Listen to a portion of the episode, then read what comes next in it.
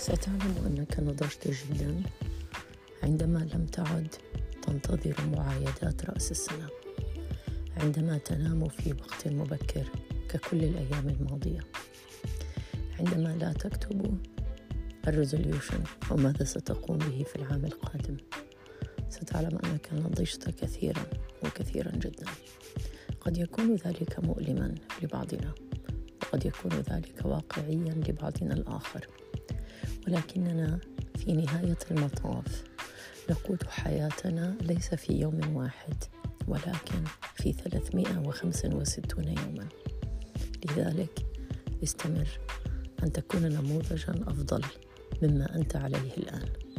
كل عام وأنتم بألف خير وأنتم أقرب إلى الله وأفضل من النموذج في العام الماضي.